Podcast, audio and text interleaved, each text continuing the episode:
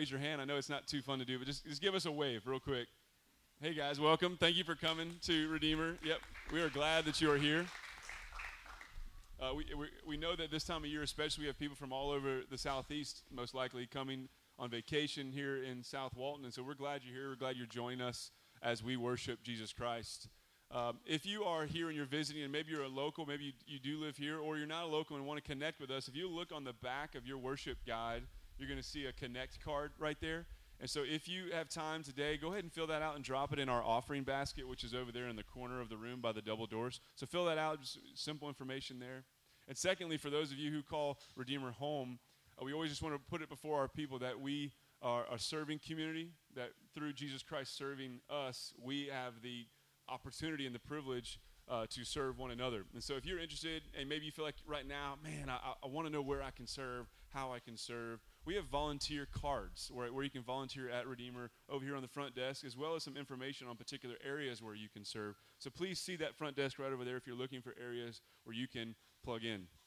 Okay, so with that aside, let me uh, also say this. Today we have a privilege. Uh, a few weeks ago, four weeks ago, we heard from Dylan Call, one of our pastor candidates who we're raising up as one of the pastors of our church. And this week we have that same privilege with John Skinner. Uh, m- many of you uh, know John. Can we welcome him real fast? Yeah. Thank you. Thank you. Thank you. This is this is a man that I, I love. This is a man that I treasure. He's one of my best friends. Um, we we we walk together. We walk together often.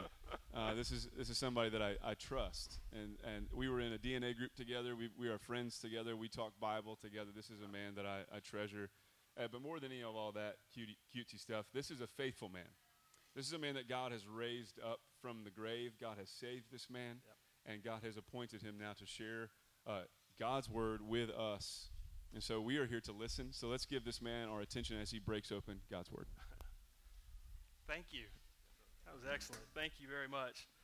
All right. Well, it is a uh, certainly a pleasure to be up here in front of you guys today. Uh, I have prepared diligently, and I, uh, I'm humbled by the opportunity. So thank you very much. Um, let's go ahead and get right in the text. Our text today is 2 Kings chapters 18 and 19. So if you would, uh, please open your Bibles to 2 Kings chapters 18 19. If you don't have a Bible, there is one uh, in the seat back in front of you. Um, it's a lot of text. Yeah, it's, it's chapters, not, not verses. So, um, but we'll, we'll move quickly through it. Um, the plan for this morning is to get into the text and pull out some application of it. Um, and first address the application that, that benefits the church as a whole. Uh, and then, more importantly, we'll look at what God shows us about himself and his character through his dealing with the great king Hezekiah and his people. And then finally, uh, we'll finish up with how God's character affects the application. Um, but before we do that, I, I want to pray. I, I need your prayer, and I, I, I want to pray for you as well. So if you don't mind, we'll go before the Lord together. And Father, I thank you and I praise you for your goodness. And Lord, my prayer for myself and us today is, is one that is modeled by our subject here, Hezekiah. And in a moment of distress, in a moment of, of helplessness, Lord, he came before you and he said, Lord, we need a deliverance, but it is not in ourselves to do it. We do not have the capability. And Father, I find myself in that place this morning. Lord, you have given me a word, but I don't have the strength to deliver it. And oh God, I pray that it pleases you to work through my mouth and that the Spirit of God helps your people. Lord, they cannot receive it on their own. And I pray that it pleases you to soften their hearts and to open their ears. And Lord, just behold all the riches of your glory. And it's in Christ's name that I pray. Amen. All right, so 2 Kings chapter 18, verse 3, in speaking of Hezekiah. Uh, so we're going to read, the, uh, we're going to go from verse 3 all the way through verse 7. and this is speaking of Hezekiah. And he did what was right in the eyes of the Lord, according to all that David his father had done. He removed the high places and broke the pillars and cut down the Asherah. And he broke into pieces the bronze serpent that Moses had made. For until those days, the people of, people of Israel had made offerings to it. It was called Nehushtan. He trusted in the Lord, the God of Israel, so that there was none like him among all the kings of Judah after him, nor among all the nor among those who were before him, for he held fast to the Lord. He did not depart from following him, but kept the commandments that the Lord commanded Moses. Now that verse verse number 6 is very important. In fact, I'm going to read it again. For he held fast to the Lord, he did not depart from following him, but kept the commandments that the Lord commanded Moses. And it's important not only because it tells us about the good king and his people, but it's also important because it's used to contrast another story that's running nearly parallel to this one. You see, something awful has happened. Uh, Israel has fallen. So let's just take a second recall. Where we are in the, in the history of Israel is that the, the promised land has been, been divided between two kingdoms under Solomon's son, Rehoboam. Uh, ten of the twelve tribes revolted. They rejected uh, David's dynasty and formed the northern kingdom, uh, also referred to as Israel. And only two of the twelve tribes remained faithful to Rehoboam in David's line. They formed the southern kingdom, also referred to as Judah. It's also helpful to recall that Jerusalem is the capital of the southern kingdom, and Samaria is the capital of the northern kingdom. All right, so we learn in 2 Kings 18, uh, um, actually, I think it starts, well, we'll jump right to, to 1812, okay? That, that tells us why uh, the northern king has fallen. So, chapter 18, verse 12. Because they did not obey the voice of the Lord their God, but transgressed his covenant, even all that Moses the servant of the Lord commanded, they neither listened nor obeyed. So that's a pretty clear contrast. Um, the southern kingdom obeyed the Lord, and the Lord was with them. The northern kingdom did not obey, and they have been destroyed. But let me ask you a question. Would it surprise you to learn that the same force, the same trial that God has used to smash the northern kingdom, the disobedient northern kingdom, has now turned and is headed toward the southern kingdom? with the intent of destroying it as well. Would it surprise you to know that the people who are following hard after God are now faced with a trial that, if understood in its historical context, spelled certain doom? But they are.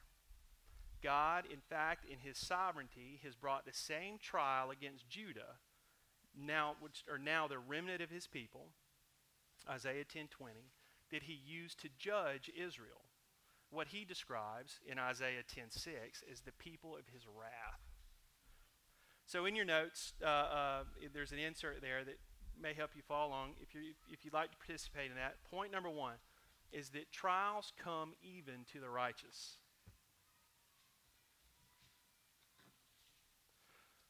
This narrative reminds us that trials will come and that God will send them for his own purpose. In fact, Jesus is clear to his disciples uh, that they could expect trials just because he was their master. John 15, 20. In 1 Peter uh, chapter 1, verse 6, Peter is writing to first century Christians to encourage them in the midst of trial. He writes, In this you rejoice, though now for a little while, if necessary, you have been grieved by various trials, so that the tested genuineness of your faith, more precious than gold that perishes though it is tested by fire, may be found to result in praise, in glory, in honor at the revelation of Jesus Christ. So, for the believer and unbeliever alike, trials ask you to look up. But trials play a little different role in the life of a Christian. So that leads to a short list, not an exhaustive, a very short list of the purpose of trials in a believer's life. Number one, this may also be in your insert. Number one, trials come in the life of a believer to test your faith. Trials come to test your faith. Is your faith genuine? Does your profession of faith manifest itself in obedience to the teaching of the Word when the world tempts you to go contrary to it? Number two, purpose of trial in a believer's life is, to sh- is so that you may know what is in your heart. So that you may know what is in your heart. Where do you turn in the midst of trial? The wisdom of the world or the wisdom of the word? Another way to say this is that trials will reveal the idols of your heart. I submit to you that in the midst of trials, you will be moved to, pre- to preserve yourself, perhaps, your happiness, your expectations, what you feel that you deserve. Self is a very common idol. Number three, and most importantly, trials come in the life of a believer to sanctify you into the image of his son. Romans 8:28. With respect to a life to the life of a Christian, everything that God sends your way is with the intention of conforming you into the image of his son, to make you look like Jesus. with respect to me, trials in marriage resonate strongly. As we that are married already know, God will most likely yoke you with somebody that is different than you are, who does not or cannot meet all of your conditions. But if they did meet all of your conditions, then how would you ever learn to or understand what it is to love unconditionally? Man, he gets a lot of practice. so, bottom line the test of our faith is not whether we experience trials, but how we respond to them. Trials are a gift from God. God ordains them and He sends them. All right, so we're skipping fast through this text uh, today, and we're about to make a, a very big jump. so let me catch you up before we hop back into the Word.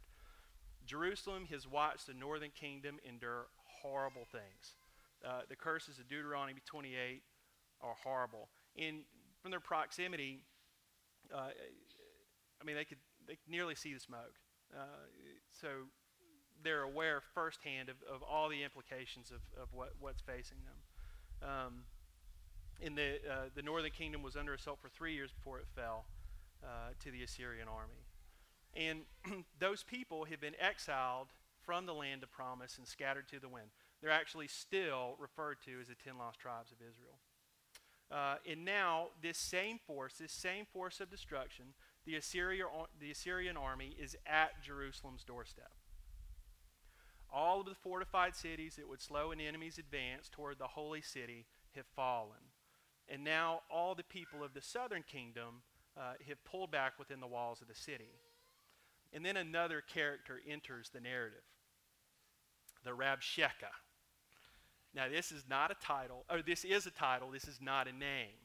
All right? He is the mouthpiece for the king of Assyria. He stands now with a great force of very evil men at the base of the, Jerus- Jeru- uh, base of the wall of Jerusalem. And the, pe- the people of the city in Jerusalem, they can actually hear him speak. So we're going to pick up in chapter 18, verse 28. Uh, uh, 2 Kings chapter 18, verse 28. And I just want to listen to this guy rail against Jerusalem. Um, if you'd like, you can even listen to me read this and perhaps think uh, on how the, the Rabshakeh is tempting Judah and compare that to how Satan tempts us. Um, this, is, this is a lot of text, verse 28 through 35. Um, we may even read it twice. So. Then the Rabshakeh stood and called out in a loud voice in the language of Judah Hear the word of the great king, the king of Assyria. Thus says the king Do not let Hezekiah deceive you, for he will not be able to deliver you out of my hand. Do not let Hezekiah make you trust in the Lord by saying, The Lord will surely deliver us, and this city will not be given into the hand of the king of Assyria. Do not listen to Hezekiah, for thus says the king of Assyria Make your peace with me, and come out to me. Then each one of you will eat of his own vine, and each one of his own fig tree, and each one of you will drink the water from his own cistern until I come and I take you away to a land like your own land, a land of grain and wine, a land of bread and vineyards, a land of olive trees and honey, that you may live and not die. And do not listen to Hezekiah when he misleads you by saying, The Lord will deliver us. Has any of the gods of the nations ever delivered his land out of the hand of the king of Assyria? Where are the gods of Hamath? and Arpad? Where are the gods of Sepharvaim, Hena, and Ivvah? Have they delivered Samaria out of my hand? Who among all the gods of all the lands have ever delivered their lands out of my hand, that the Lord should deliver Jerusalem out of my hand? Oof. See, the Rabshakeh is a professional and his sole job is to discourage, to scare, and to demoralize the good king Hezekiah and his people. He has done his homework. He knows the language, he knows their fears, he knows their weaknesses, he knows their history, he knows their customs. For our purposes today, the Rabshakeh is the vehicle of temptation. And this brings us to point number two in your notes is that temptation will accompany trials. Again, temptation will accompany trials. So, if we've established that even the righteous have trials, then we need to understand also that, that trials will be accompanied by temptation. And I might suggest to you that temptation will come to you in the same manner as it came to Hezekiah in Jerusalem. There's nothing new about it. It sounds just like his temptation of Eve in the desert. It sounds just like his temptation of, or Eve in the garden. It sounds just like his temptation of Jesus in the desert. It will come with the same language, the same themes, and with the same purpose. But we can learn something here. And it's my hope that we can see that. Pay attention to what Paul writes to the church in Corinth so that we would not be outwitted by Satan, for we are not ignorant of his designs. In 2 Corinthians 2.11. I'm so thankful that the Word gives us a look here so that we can prepare. So let's go ahead and define temptation from a biblical perspective, and we'll use 2 Corinthians 11:3 as our lens. Paul again writes, "But I am afraid that as the serpent deceived Eve by his cunning, your thoughts will be led astray from a sincere and a pure devotion to Christ."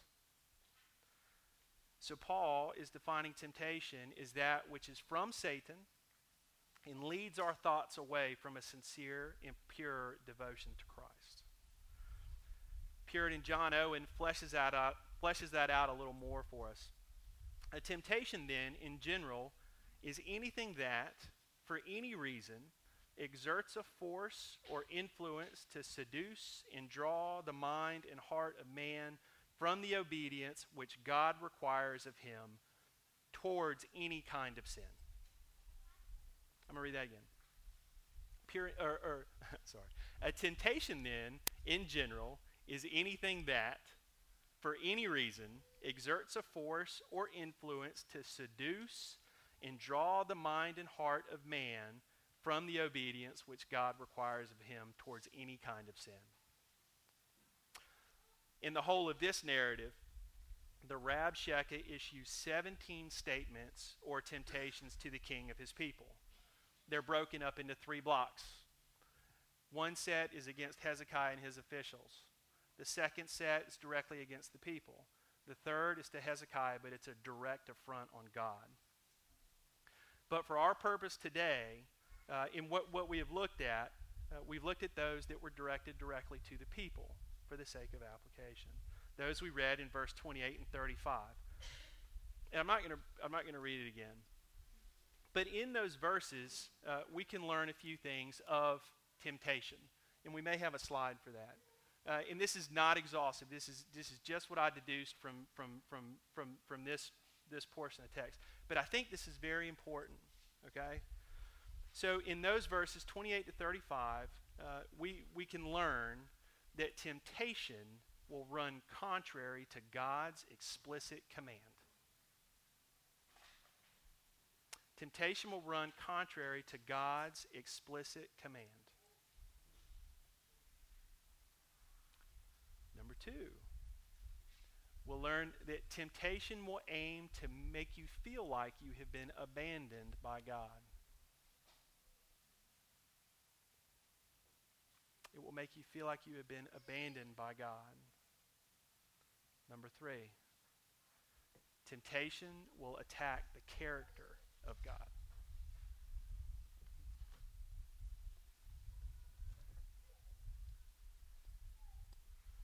Number four, temptation will aim to create disunity within the body of Christ.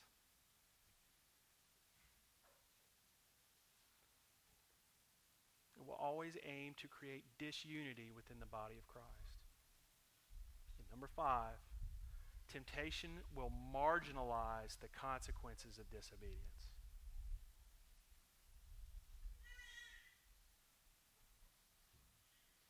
Also, one thing that I saw uh, in this narrative uh, and, resonated strongly with me as well is that the ulti- ultimately the Rabshakeh's goal was to encourage the people to, to surrender before a battle before a battle for the city of Jerusalem would ever begin to plant those seeds of doubt and fear and inability to separate them from the one that would save them. And I'll give you an example of how this hits very close to home for me. How many times have I gone out to do the Lord's work and that voice in my head starts yapping? It's something very simple. I know that I'm supposed to, and I'm compelled to share the gospel with my neighbor. But given the opportunity in its context, this voice yaps in my head. But John,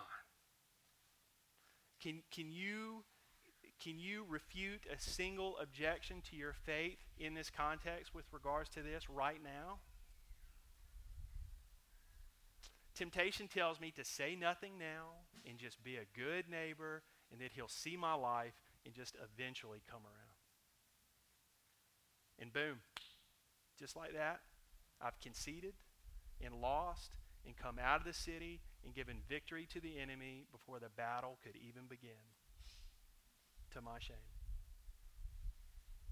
What a contrast, though, to Hezekiah's people. You don't need to go there, but verse 36 tells us that in the face of temptation, they resisted and were obedient and did not cave to it. Scripture tells us in verse 36 but that the people were silent and answered him not a word. For the king's command was, Do not answer him. The parallel verse in Second Chronicles says, And the people took confidence from the words of Hezekiah, king of Judah. And that's so sweet. So, another big jump in the text. We're headed all the way over to chapter 19, verse 31. 2 Kings chapter 19, verse 31. The 30 verses that are, that are in between where we dropped off and where we are now uh, are filled with wonderful stuff. Uh, continued assault from the Rabshakeh to absolutely fantastic prayers uh, uh, to God by Hezekiah. The prophet Isaiah is there beside the king and they work as they should together before a high and holy God. And then finally, in chapter 19, verse 31, there is a promise.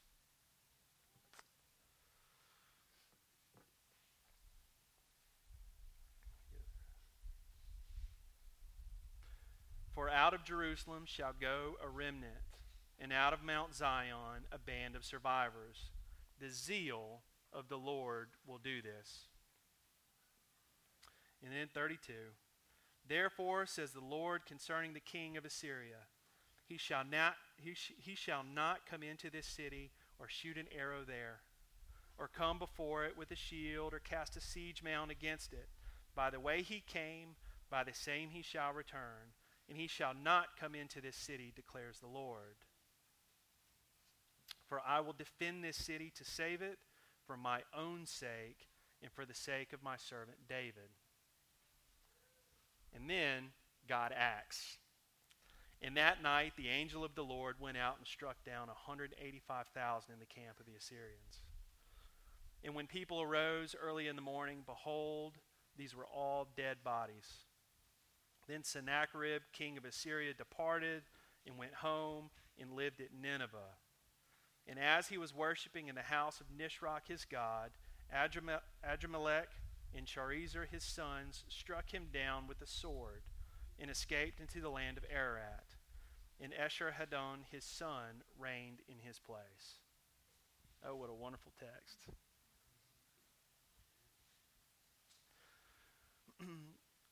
See, but verse 34 is very comforting for the Christian. Verse 34 again reads that, For I will defend this city to save it for my own sake and for the sake of my servant David. The expressed fact here is that God is zealous for his own glory, and that he gets glory for himself when he upholds his promises with his people. This should be very comforting for the Christian indeed. And that brings us to our third point. And this, this is the third point in your bulletin. Our obedience during trials is rooted in the hope that is to come. And that the hope that is to come is rooted in the character of God. I'm going to say that again. Our obedience during trials is rooted in the hope that is to come, and the hope that, it is, that is to come is rooted in the character of God. It's important to see here that God is saving Hezekiah and the people of Jerusalem because of something he has already done in the past. So, in a sense, even in the midst of his trial, Hezekiah has been delivered, but not yet. And so it goes for us Christians.